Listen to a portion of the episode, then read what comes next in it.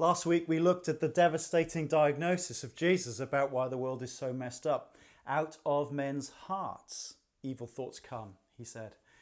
The heart of the human problem is the problem of the human heart. We are almost blind now to the everyday ways we try to mitigate against the problems of being a society of sinners. But as we said last week, all the keys in our pockets, all the internet passwords witness to the truth of the diagnosis of Jesus.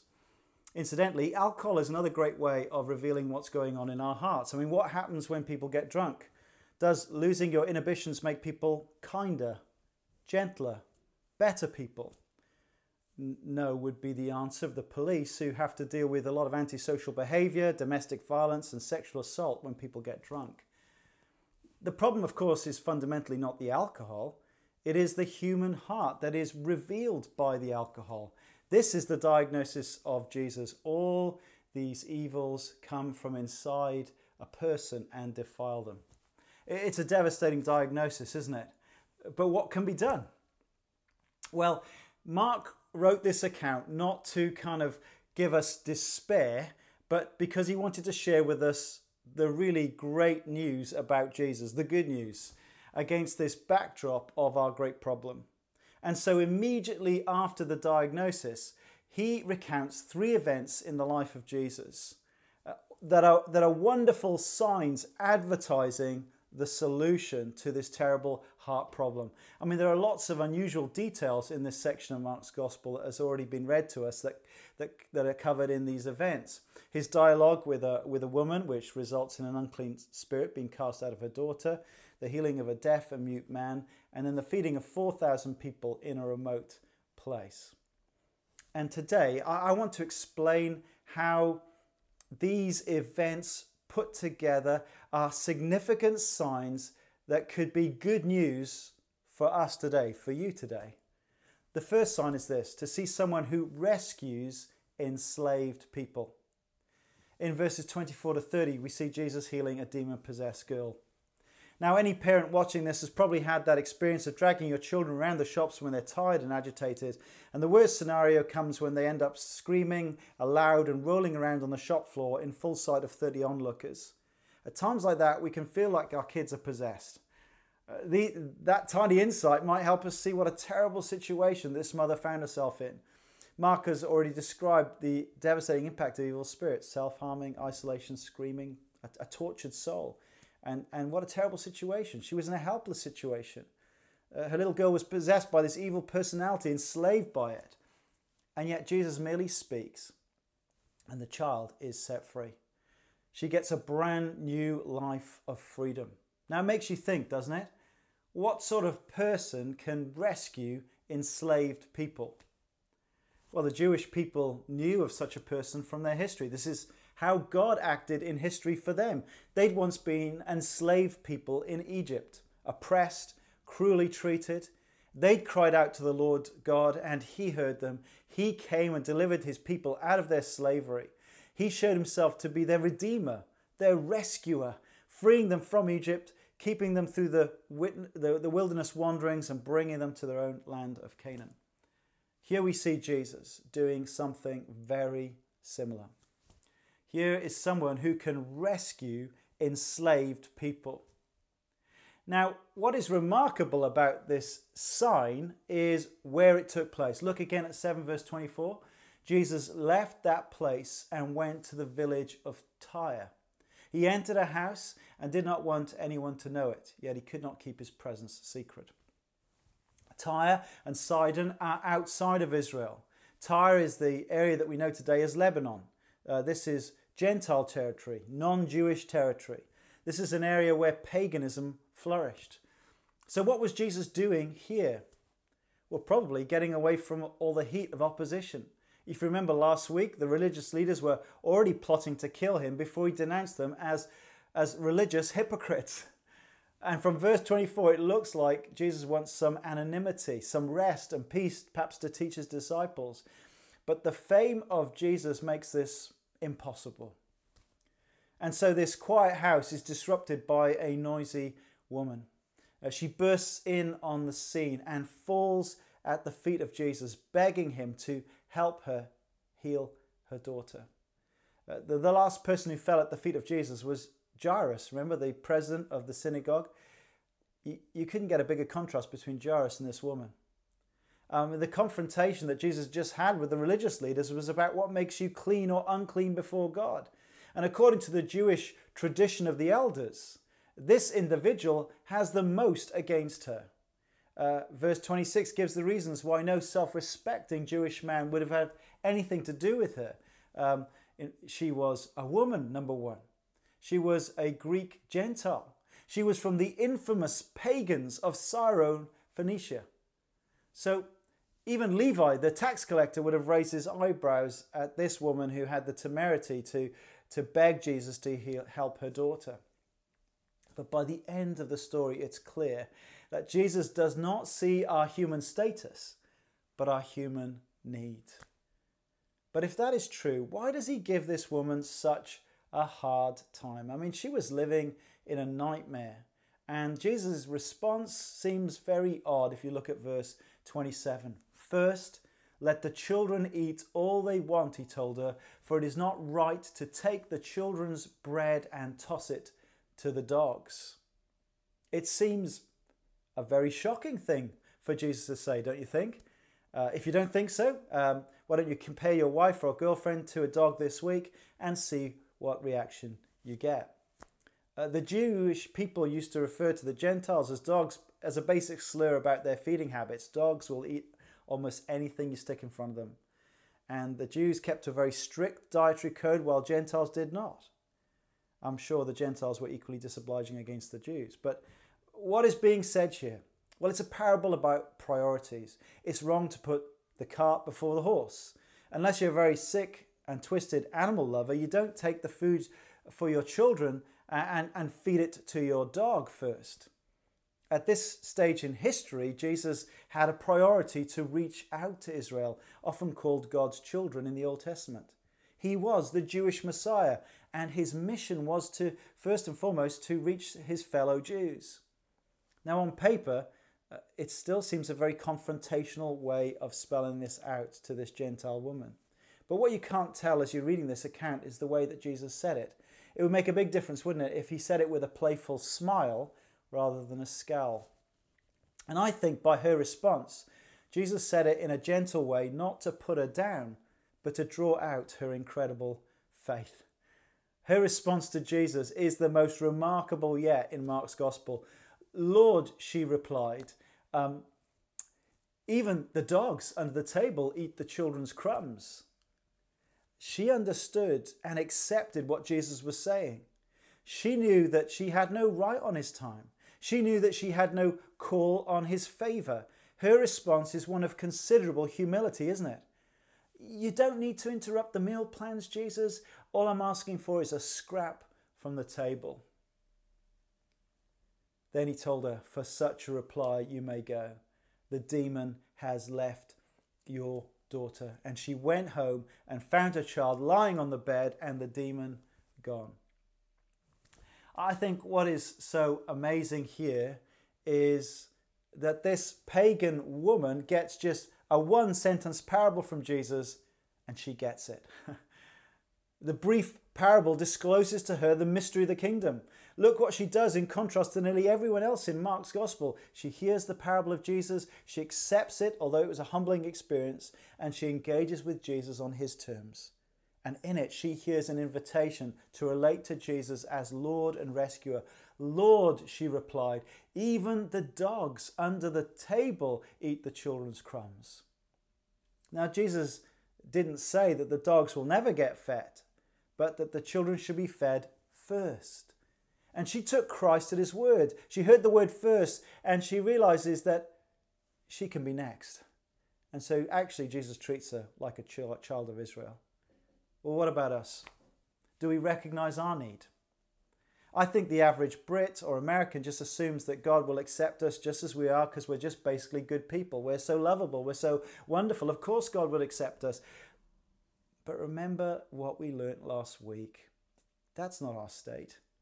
Uh, what comes out of a person is what defiles them. For it is from within, out of a person's heart, that evil thoughts come sexual immorality, theft, murder, adultery, greed, malice, deceit, lewdness, envy, slander, arrogance, and folly. All these evils come from inside and defile a person.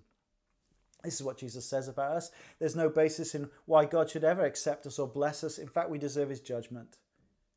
Are we willing? Are you willing to accept Christ and his word on his terms? Do we come before God with a humble recognition of our desperate need? We need a savior.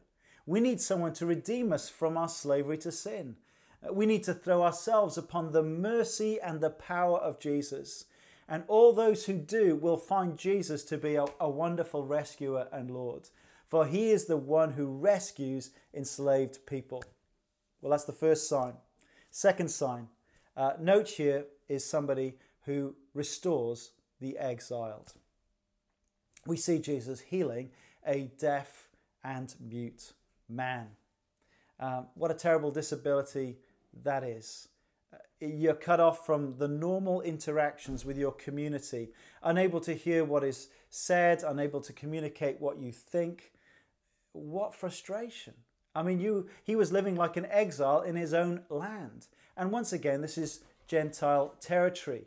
Jesus is in the region of the Decapolis. And somehow the word has got out about what Jesus can do. Maybe it was that man, formerly known as Legion, who'd been sharing his story. But by the time uh, Jesus comes back to this territory, they're more receptive to Jesus. And um, again, Jesus graciously acts. And I, I, again, I'm struck by what a contrast his behavior is to many of the healing evangelists you'll sometimes see on Christian TV. He doesn't want to make a big show about this. He takes the man to a private place just with his disciples. He, he doesn't want to make a big show. Verse 33 After he took him aside, he away from the crowd, Jesus put his fingers into the man's ears, then he spat and touched the man's tongue. He looked up to heaven and with a deep sigh now, this is rather unusual. It certainly made an impression on the disciples. Perhaps, of course, Jesus was always teaching them something important in this healing. But the other aspect of this is that it's a very compassionate way of relating to a deaf man.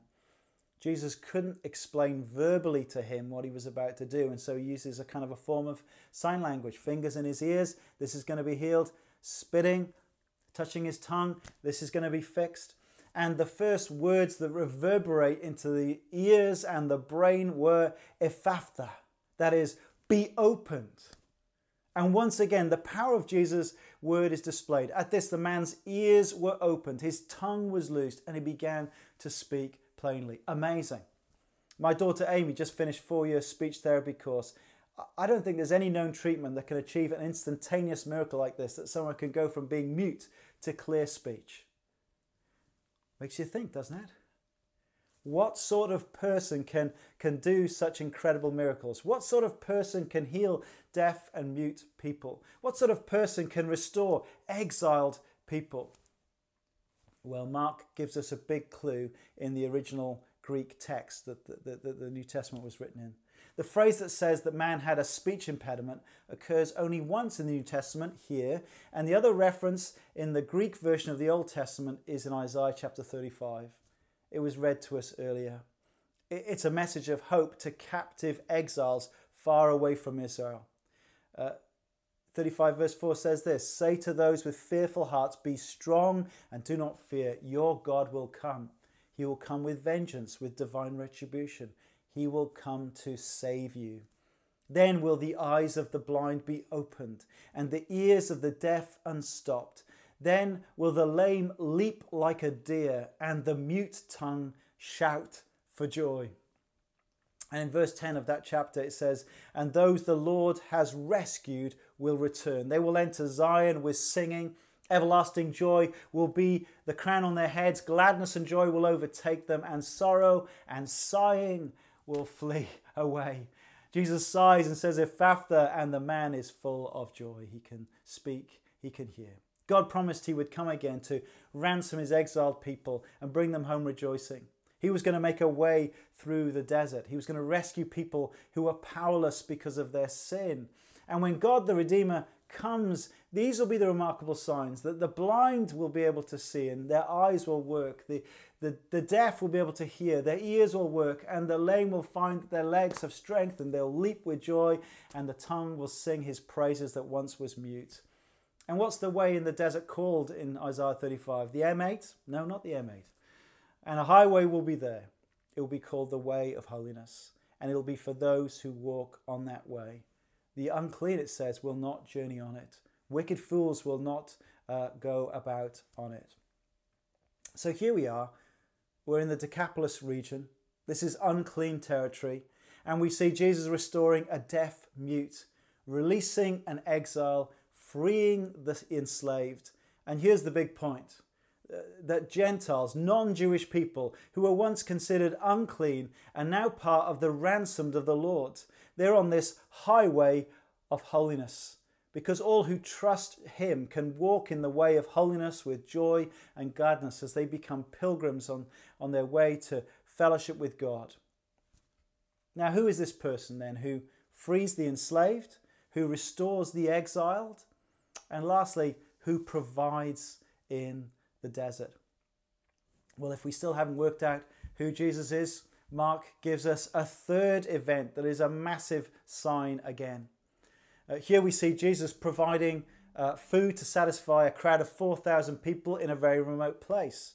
Chapter 8, verse 1 makes clear we're still in the uh, territory outside the land of Israel in those days. What days? Well, it was the days of when they were in the Decapolis region. And here we see again Jesus' great heart for people. He calls his disciples to him. Verse 2 I have compassion for these people. They've already been with me three days and they have nothing to eat. Uh, if I send them home hungry, they will collapse on the way because some of them have come long distances. Well, the disciples uh, reasonably point out that uh, the chances of getting food in this remote place are very slim, uh, let alone for 4,000 people. And then the disciples are treated to another unforgettable moment.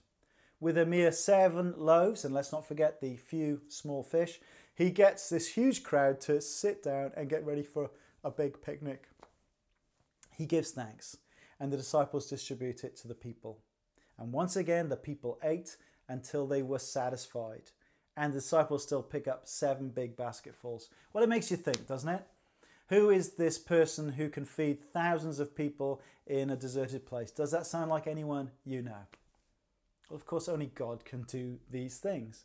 Um, this is what God did for Israel at the time of the Exodus as they wandered through the desert to the promised land. Day by day, He provided manna for them. And here in the person of Jesus, God came to redeem his people. As we read on in Mark, we will see how this redemption plan is going to take place. Because on the night before his crucifixion, Jesus would once again bless bread, break it, and give it to his disciples, saying, This is my body broken for you. Mark is underlying that these are all signs of the Redeemer God. If you've been following uh, this series in Mark, you'll remember, of course, something very similar happened back in chapter 6, the feeding of the 5,000. So, what's new here? Why does Mark show us another feeding miracle? Well, it happened, but I think it also says this. Chapter 6 is saying God is the, Jesus is, has come to redeem Israel, and chapter 7 and 8 that Jesus has come to redeem all of the rest of the world, the Gentiles too. This is the profound insight of the Syrophoenician woman. Even though Jesus was the Jewish Messiah, she trusts that God's superabundant blessing will spill over the borders of Israel's geography and ethnicity to be a blessing to the whole world and include her. And through these events, Jesus was teaching his disciples that the good news of God was for the whole world. These chapters would be especially precious to any today who are, who are not from a Jewish background, like me. It was always God's purpose that He would, uh, through Israel, bless the whole world. That's what He says to Abraham right back in Genesis chapter 12. In Isaiah 49, as we learn about the mission of the suffering servant, it says this It is too small a thing for my servant to restore the tribes of Jacob and bring back those of Israel that I have kept. I will also make you a light for the Gentiles, that my salvation may reach to the ends of the earth. Now, if someone asks you later today, what was the sermon about today? Tell them this Jesus is the Redeemer for the whole world. Jesus is the Redeemer for the whole world. Now, if you're not a Christian, um, then this woman really shows you how to respond to this Jesus. Take him at his word. Acknowledge your evil that separates you from God. Humble yourself before him today. Confess your sin to him and accept the forgiveness that he makes possible through the death of Jesus on your behalf. Now, what should we do as disciples today? Well, be reminded that the gospel of Jesus Christ is good news for all people. And yet, we don't readily believe this. Uh, do you ever find yourself prejudging who is likely or unlikely to receive the gospel? There are some people we think, oh, that person probably could become a Christian, and others who think, oh, oh, I don't think they'd ever become a Christian, and so why bother sharing it with them because they're unlikely people? Well, when we think like that, we are so wrong. We never get it right. Who would have thought that this pagan woman from Syrophoenicia would get it? But she got it. This is good news for all people. I mean, who do you think is unlikely to become a Christian? Who do you think is someone that you would never imagine uh, that you know? Why don't you write down their name, start praying for them? I don't know. Is it one of your Islamic friends? Maybe it's a brother who's been hardened to the gospel for 30 years. I don't know. I don't we all have people in our heads who think, "Oh, that's unlikely." But remember from God's word today, Jesus is the redeemer of the whole world. A few years ago, I listened to a radio documentary on the shock heavy metal artist Alice Cooper. And the program was presented by Johnny Lydon uh, from the punk rock group the Sex Pistols. And he said this Then he did the most outrageous thing in his life. He became a born again Christian. When asked by the British Sunday Times newspaper in 2001 how a rebellious shock rocker could be a Christian, Cooper said this Drinking beer is easy, trashing your hotel room is easy, but being a Christian, that's tough call. That's real rebellion. Who are we praying for at the moment? Are we praying for opportunities to share the gospel? Are we praying for boldness to take those opportunities? Um, who knows what the Lord will do in this week ahead? Uh, we can reach out to people. Uh, we can share uh, sermons that, uh, in this Mark series that, that, that we think will be helpful for them to hear. What great opportunities we still have to connect with a world that Jesus has great compassion for and through us wants to reach.